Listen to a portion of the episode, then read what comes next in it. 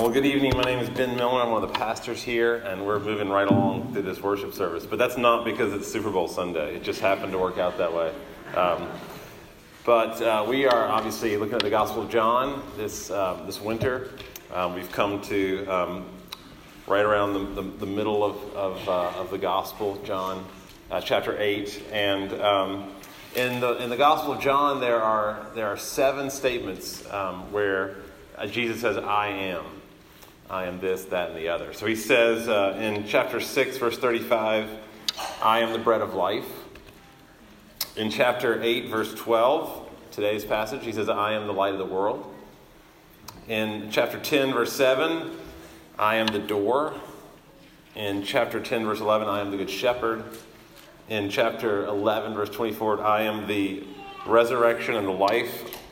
Chapter 14, verse 6, I am the way the truth and the life. And then chapter 15, verse 1, I am the true vine. And if you know your Old Testament, uh, you know that when Moses is talking to God and Moses says, Who are you? God says out of the burning bush, I am. That is my name. I am. I am who I am.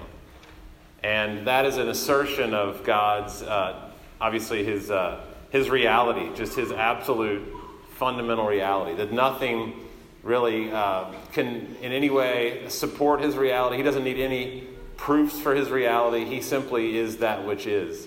And it's actually the, the same reason that Jesus here, when they're questioning him about, he needs another witness, uh, because in Jewish law you needed two witnesses. You couldn't just testify about yourself in court, so you always need another witness. But Jesus is saying here, um, I am. I am the same one who spoke to Moses out of the burning bush. I don't need anyone to testify about me. I can testify about myself because I simply am true. I am, um, I am reality. I am ultimate reality. And, and in, the Gospel of John, there are seven of these because seven was the perfect number in Hebrew. So the, the author, John, wants everyone to know very clearly that, that Jesus is the same one who spoke to Moses out of the bush. He is God, He is Yahweh. I am who I am. Now, this time in particular, it's I am the light of the world. So I want to look at that idea of what does it mean that Jesus is the light of the world? Um, I think he's saying, I reveal everything, I, I, illumine everything, and in the same way that light makes things grow, uh, my presence brings forth a life. In the same way that sunlight makes um, a plant, like a daisy, to grow, you, you need Jesus' light to grow and to have life yourself. And that's why you have that phrase in verse 12. Um, Anyone who follows me will have the, the light of life. And we, we saw that earlier in the Gospel of John um, that, uh, he, that his light is the life of all men. So life and light are connected here.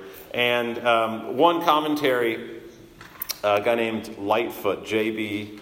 Lightfoot, says that uh, Jesus and Jesus only irradiates human existence with the knowledge of its nature, meaning, and purpose.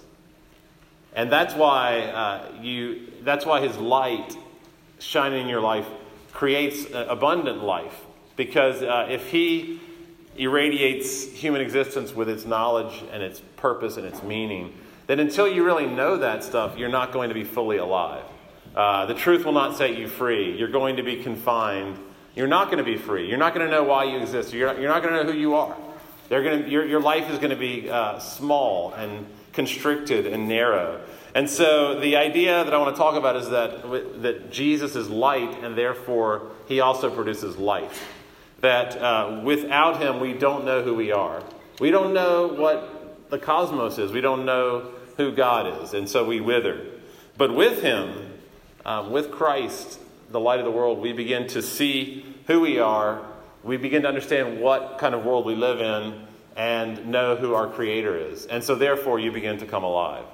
And I can say that as a former atheist, this, this happened to me very much. I, I was fascinated by uh, philosophy and uh, by, um, by cosmology, by, by science, trying to figure out the world uh, so um, desperately through my own intellect and my own research and uh, trying to read as much as possible to figure out the world and who I am.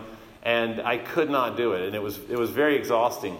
And so until I, um, I felt like a light came upon me, you know, my little attempts with my little flashlight to search for everything did not, did not produce the life that I, that I wanted. But then with the revelation, uh, which is a gift from God that, that anyone can receive at any time and ask for, with that revelation of the light of Christ, um, I felt like I, um, I was set free, and my life became a much bigger life which is always threatened, by the way, to return back to the, the, the, shackles of, of the old way of not having true life. So I want to look at light first, and then I want to look at the way that that light, the light of the world, produces life. That uh, the life of human beings comes from the light of Christ. So you've got to understand the context to really get what's going on here in this passage. And it really makes it come alive when you know what's going on here. Um, it is the Feast of the Tabernacles, sometimes called the Feast of Booths, B O O T H S, or sometimes called, I think the best way to describe it is the Feast of Tents.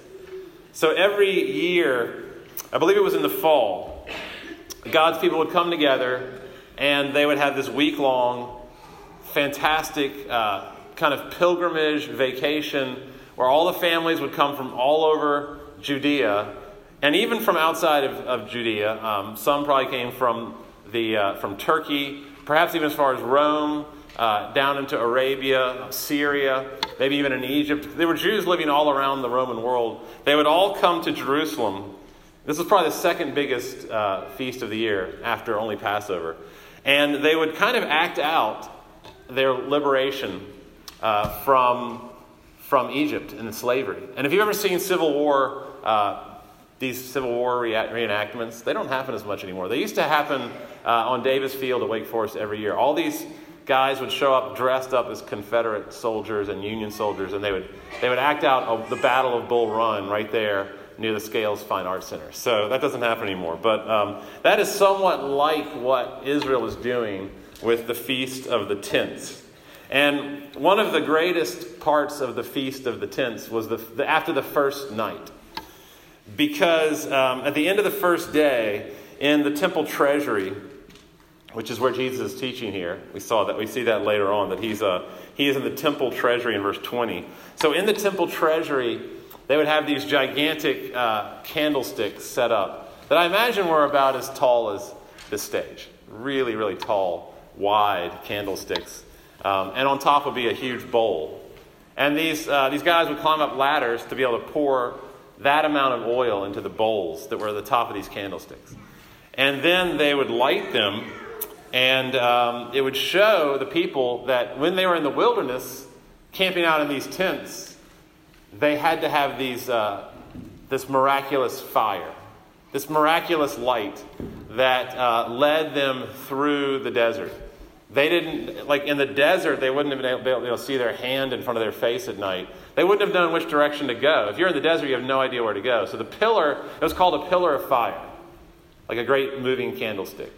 And it would move around, so the story goes, through the desert, and Israel would follow it wherever it went. And so they are celebrating this in the temple treasury with these four gigantic candlesticks. And uh, it was so intense, the light, um, that one. Um, one book called the Mishnah said that there was not a courtyard in Jerusalem that did not reflect the light of the candlesticks.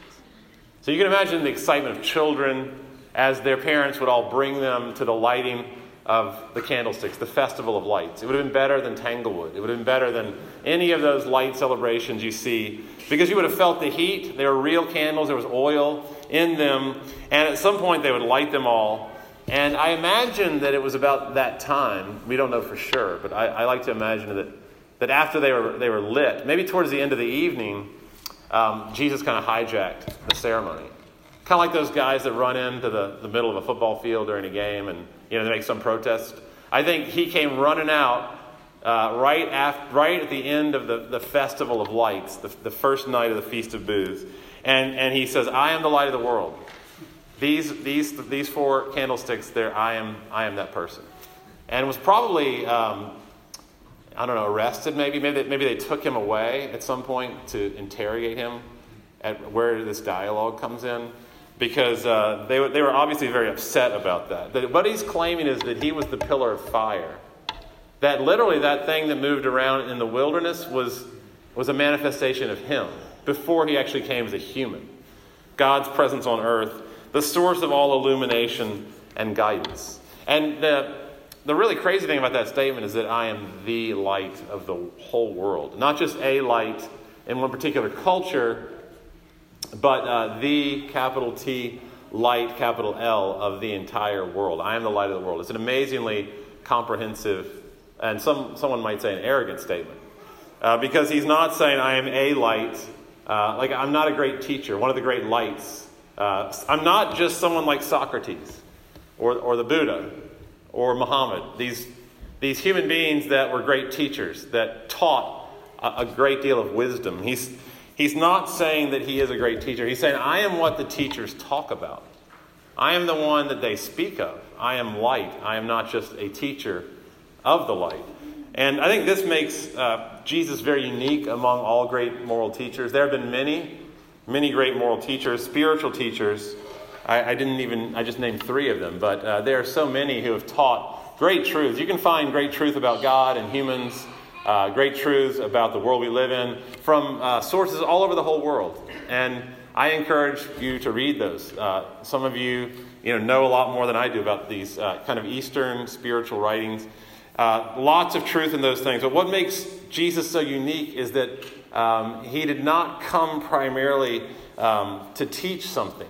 He wasn't there just to teach all these great truths, uh, this great way of living, or these important moral principles. Now, he did some of that especially the Sermon on the Mount. But, but that's not why he came. He did not come to teach a bunch of things to rival the other teachers. No, he came and said, I am the light of the world. I am the truth.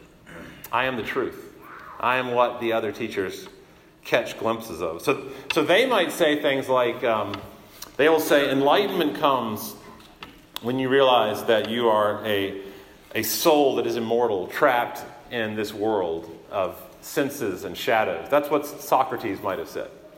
And so he would say, enlightenment comes when you realize that. Or enlightenment comes when you realize that all your desires that you have are what really create the suffering in your life, and that you should empty yourself of all desire. That would have been kind of what the Buddha would have taught. Or enlightenment comes when you realize that, that God is one, there's only one God, and, and everything else is just an idol. And um, that's what kind of like what Muhammad would have taught. And there's truth and all those things. But Jesus says, no, enlightenment comes simply when you come into me and when I come into you. So it's, it's different. It's very different. It's not entirely contradictory to them all, but it's a fulfillment of them all. It's a, it's a greater revelation than them all.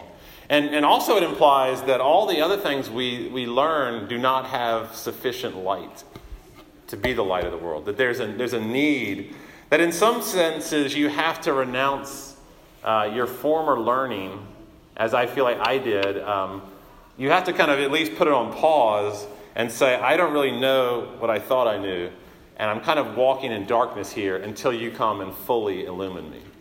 And then you can turn the pause off and kind of go back and look at the things you once knew, but you, you've got to let it come in and crash upon you in, in a different way from the other things that you learn. Because you're not going about and searching, in this case, with with Christ, He is coming and just flooding you with light. I am the light of the world. So it is kind of an insult to human wisdom. And Isaiah says as much. The prophet Isaiah said, The people walking in darkness have seen a great light. Um, on people walking in the shadow of death, the light has shined. So it's, um, it's kind of like the Israelites without the pillar of fire. They would have been uh, unable to, to really see anything in the camp. They wouldn't have known which direction to turn. It would have been desert in every direction. And Isaiah is kind of saying that about us, and so is Jesus, that uh, apart from Christ, we are in that same position. We don't really know who we are, we don't know what life is really like.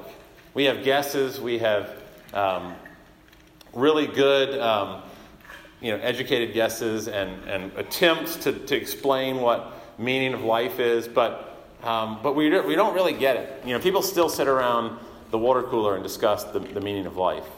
It's, um, you know, if you imagine a group of hammers that are sitting around and discussing the meaning of life, a bunch of hammers, and they're probably look, they imagine them looking at each other and wondering why they exist. I think it would, it would not take them long to realize uh, it has something to do with driving in nails. You know, we have this very flat head, and so we seem to be created for that purpose to drive in a nail.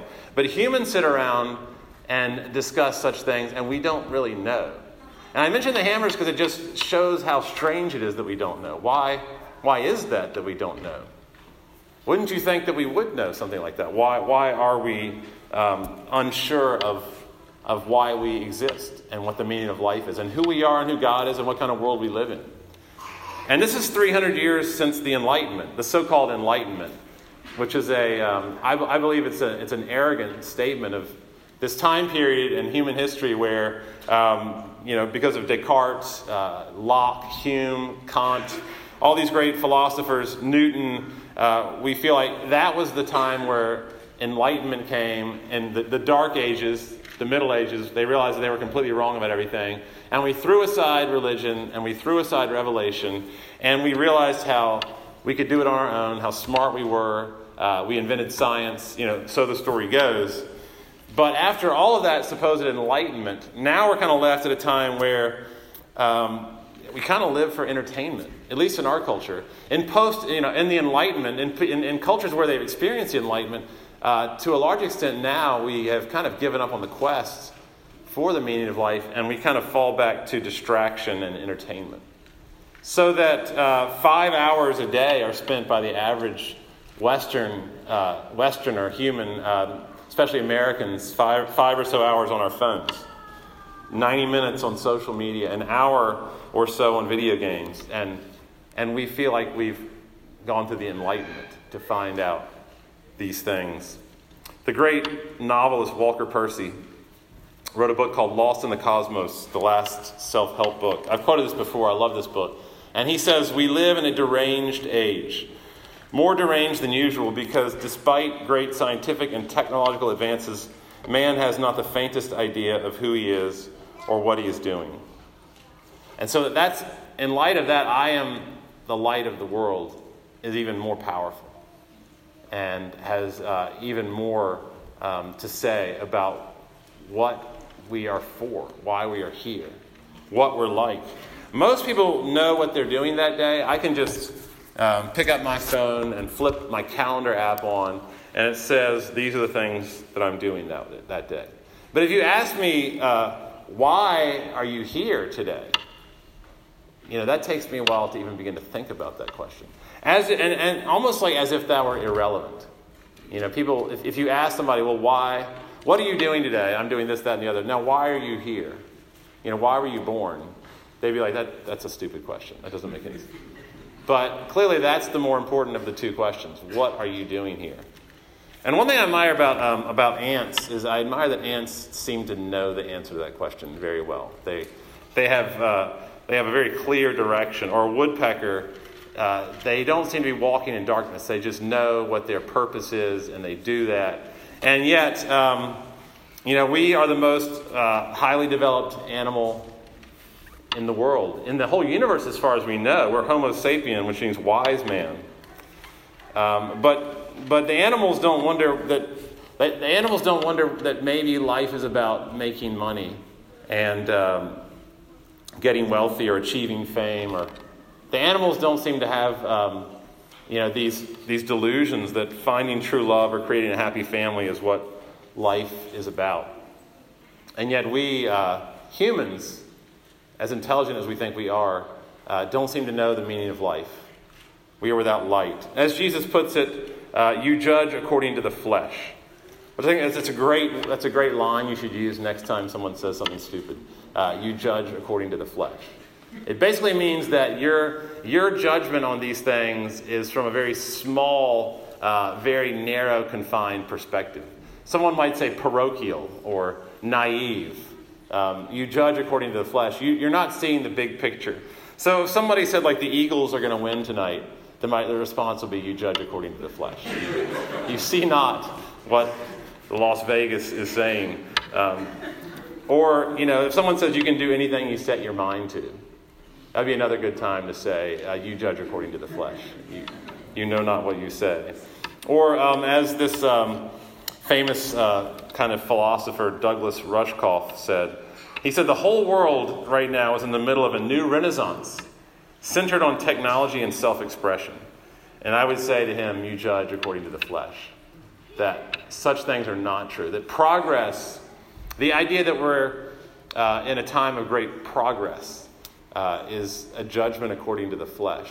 There are a lot of benefits. There are things like phones and iPads, and especially with medicine and food, there, there is great um, wisdom, there, there, there are great benefits. But as far as figuring out what we're here for and what human life is about and what, what, uh, what happens after death, all these kind of questions, who God is, I don't think we know, I think we know less perhaps than, than, than we did in the past.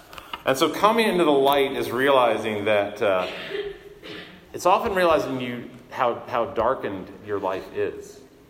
When you come into the light, you realize that you are, um, you are in a lot of darkness, that you are walking in darkness. It's kind of like striking a match in a gigantic cavernous room. And when you strike the match, you realize that there's so much around you you don't understand. So, being a Christian doesn't mean you know everything. Uh, it, re- it, means you realize you know how little you know. And but you know the one who is light. It's kind of like sobriety. You know a person is becoming sober who's an alcoholic when they begin to realize that they were an alcoholic, that they were addicted, that they have a problem. Or think about a psychotic break. Um, the way you know a person who is psychotic has come back to reality. You know, a dear friend of mine went through a manic phase. And the way that I knew that he was coming back to reality is when he realized that he was crazy. And, uh, you know, when the person says, I guess I'm not the president of the U.S. after all, that's when you realize that they're beginning to have light come in. Or, I guess there isn't a demon perched on my shoulder, you know, that kind of thing. That's when you realize they're getting healthy now. And the same is true spiritually. It's when you begin to realize how things, how darkened things were, that you're actually became, becoming sober minded and becoming uh, sane. Which means that it's hard.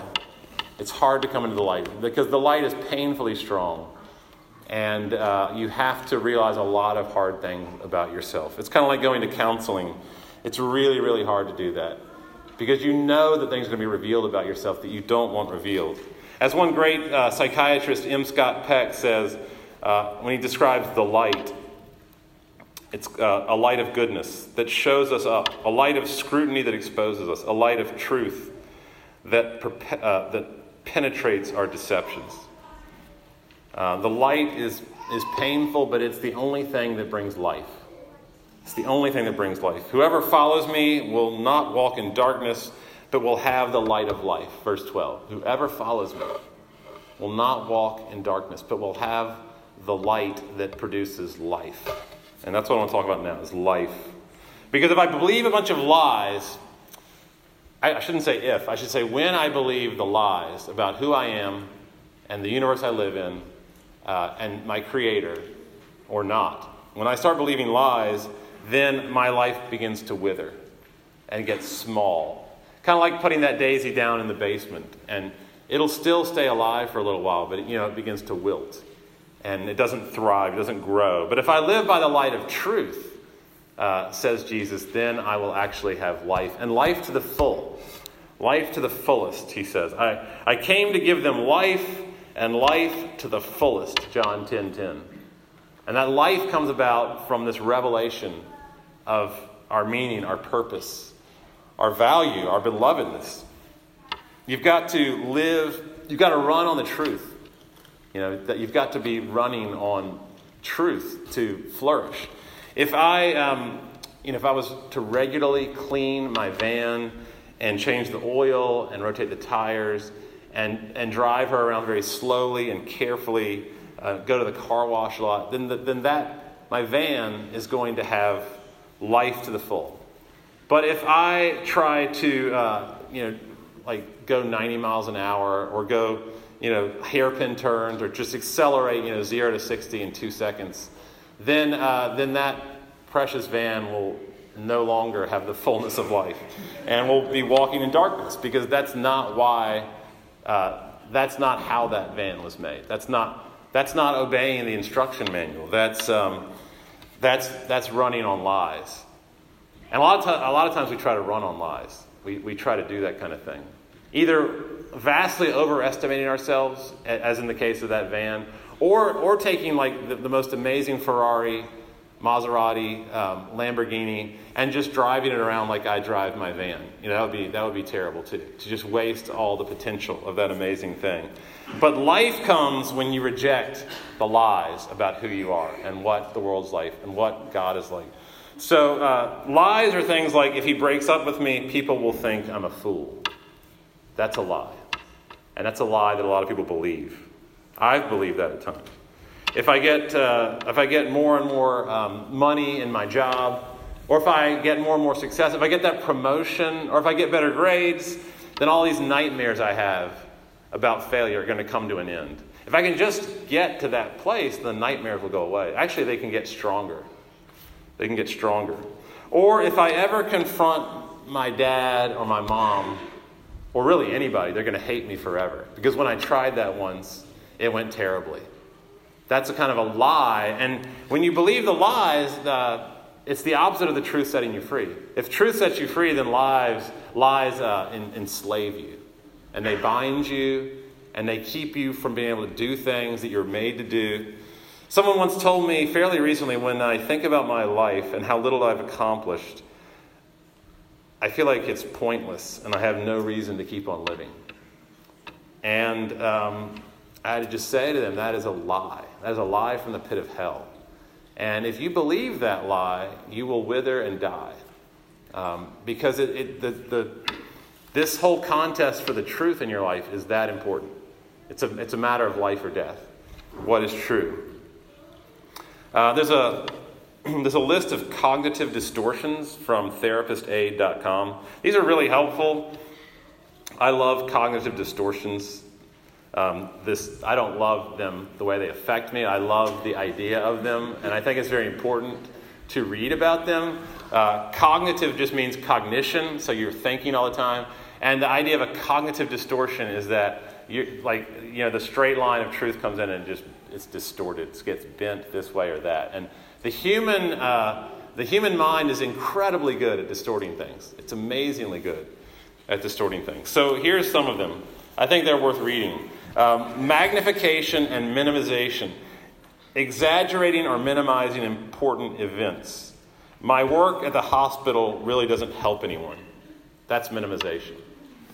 I've heard people say that before. My temper has destroyed my children. That is magnification. We, we believe these things, we, we say these things to ourselves. Catastrophizing, seeing, the, seeing only the worst possible outcome of a situation. Wake Forest lost to Clemson, and the program is in shambles. I think I said that yesterday. The program, the, we, uh, we are in a seven year slide. You know, something like that that is just catastrophizing. You're making a catastrophe of, of a little point of data that you then extrapolate way too much. Overgeneralization, making broad interpretations from a single event or maybe a few events. So, for instance, I felt awkward during my job interview. I am always so awkward. That's an example of overgeneralizing. And we're doing this all the time with our thinking. You have to really watch your thinking because lies, these lies, distort your life and they take away life. They bind you. Mind reading, uh, interpreting the thoughts and beliefs of others with inadequate evidence. She wouldn't go on a date with me. She probably thinks I'm ugly. Um, of course, that's just one of many. We do this all the time. Uh, I, at the party, I could tell that he thought I was an idiot because he turned away from me when I made eye contact with him. tiny little, tiny point of data that we then like explode with his mind reading. Fortune telling, the expectation that a situation will turn out badly without adequate evidence. There are 50 people here tonight, the church is dying, that kind of thing. Um, disqualifying the positive, recognizing only the negative aspects of a situation. I forgot to talk about the cross chart today in class. Discovering Salem was terrible. So I disqualify all the positive things. I've made this one mistake. And so the whole thing just becomes dark. Um, and then finally, and there are a lot more of these, but this is my last one all or nothing thinking. So you think in terms of absolutes. I never do a good job on anything. Um, it's either it's all good or it's all bad. It's very hard for this kind of like 70 30 thing or, or 60 40. And I, I mention all those because if you come into the light and stop believing those lies, you can experience life in a much fuller degree. And there is a way to that. There's a path that direction. So don't, don't just say, I can't, I can't do it. That's, uh, that's giving up too easily. That's not being courageous. You, you can have the courage to fight these lies. And because the light in the world is here, the light of the world is here. And so, in, in, in conjunction with perhaps a therapist or a counselor or just a good friend that you meet with regularly and talk about these ways you deceive yourself all the time, it, it, it hurts our relationship so much, especially with God, with ourselves, with other people, and uh, it frees us from the shackles of a very small and cramped and self enclosed life. Uh, verse 31 again If you abide in my word and my revelation, you will know the truth, and the truth will set you free. If you abide in the truth, the, truth will set you free from a small and uh, bound life, a life of bondage. Uh, from futility and despair, from meaninglessness that comes from not walking in the light from loneliness and lovelessness and cynicism and suspicion and paranoia. I mentioned entertainment and distraction earlier. I think this is one of the great kind of master lies of our time um, that life, our lives become dominated by these really small concerns. I mean, one could be the football game tonight. It's amazing. There have probably been shows that have come on six in the morning till right now, and there have been men drinking beer and watching those shows about a game with a little you know, crazy football that you're just throwing around. And people have created this reality around that that's massive. And, uh, and video games and YouTube and um, Facebook, uh, Instagram, Twitter, Snapchat, Netflix, emails, texts. I mean, again, I, I, I always harp on this because I feel like these screens uh, are just causing uh, a magnification of lies. There were two times this weekend where I, I took my giant Hydro Flask, which I've got a big one, and um, I banged it against these bleachers like three times, really, really hard. Everyone around me uh, could hear it, and some, some of them looked my way, and my poor children and wife. Um, because I, and here's why I was so mad about my children's basketball game. that's amazing that, that uh, this kind of master lie about sports and I mean, one of these games is like a hoops for him uh, Christian basketball league for 13 year old boys. I was like, Jesus, that coach. What the hell is. I mean, I was cursing. now that I said that, if that person's listening, I realize that he's going to figure out what I was thinking. But Jesus doesn't just tell us how to live, uh, he actually shows us through his own life, through the Gospels, um, the way a human being actually should live. So he, he does teach us a Sermon on the Mount. He tells us all these things about how we should live, but mostly the Gospels are there. They are a treasury of life. Read the Gospels not just to learn like little lessons um, that you take home, like, here's my take home application from the, the parable of the Good Samaritan. Always be kind to the poor or to your enemy. Um, that's not the way to read the Gospels. The way to read the Gospels is here is a life that is really alive. Here, and I, and I read these things to catch this portrait of a man that I want to be like, a human being that I want to be like, uh, a man who is, uh, whose mind is saturated in Scripture. I mean, he quoted Scripture uh, like it was a, like on the top of his head. Just he always thought about Scripture. He always lived in the reality. Uh, it's, a, it's, a, it's a human being who is gently admonishing and correcting people in such uh, winsome ways. And he, uh, he was chaste. Uh, he was not dominated by lust. He was wise. He was witty. He was innocent. He was shrewd. I read the Gospels to, to, to catch this portrait of a man who loved his enemies, uh, who, who reconciled uh, people to each other, He was always trying to reconcile people to each other. He was a peacemaker. Uh, he always was showing hospitality. He was always welcoming in people. He was going to parties with people that no one else that was good and religious would go to. And he was having people into his own parties that nobody who was good or religious would ever have into their parties. He was a man of incredible hospitality. He fed people, he healed people, he noticed people. He, it often says he noticed them, he looked at them, he encouraged people, he told stories. He, uh, he had a lot of stories on hand that he could just whip out at, at a moment's notice. He must have been thinking in stories all the time. He loved stories. He, he went, uh, he, he, one, one commentary said he was either at a feast, leaving a feast, or going to a feast. So he loved to eat, he loved to drink. Um, he would go off alone all day long, and uh, he would just fast and pray all day long, all night long. He loved to worship. He would go on all these pilgrimages. He loved to be with his friends and worship and live in close community. He was willing to be persecuted. Uh, he was willing to suffer patiently and he was unimpressed by other people's opinions. And I mention all that stuff just to say the light of the world is primarily this human life that is beautiful and lovely and full and rich. And, and we read the Gospels to see that's what I want to be like. I want to be like him in, in all these different ways. This is how to be a human being. This is what a full human being looks like. So there's that. But there's one other thing I want to talk about, which is that the greatest cognitive distortion of all, that the light of the world came to, uh, to totally obliterate. The, the great lie that was planted in the human heart in the Garden of Eden by the snake, by the serpent, is that God does not love me or notice me or care for me.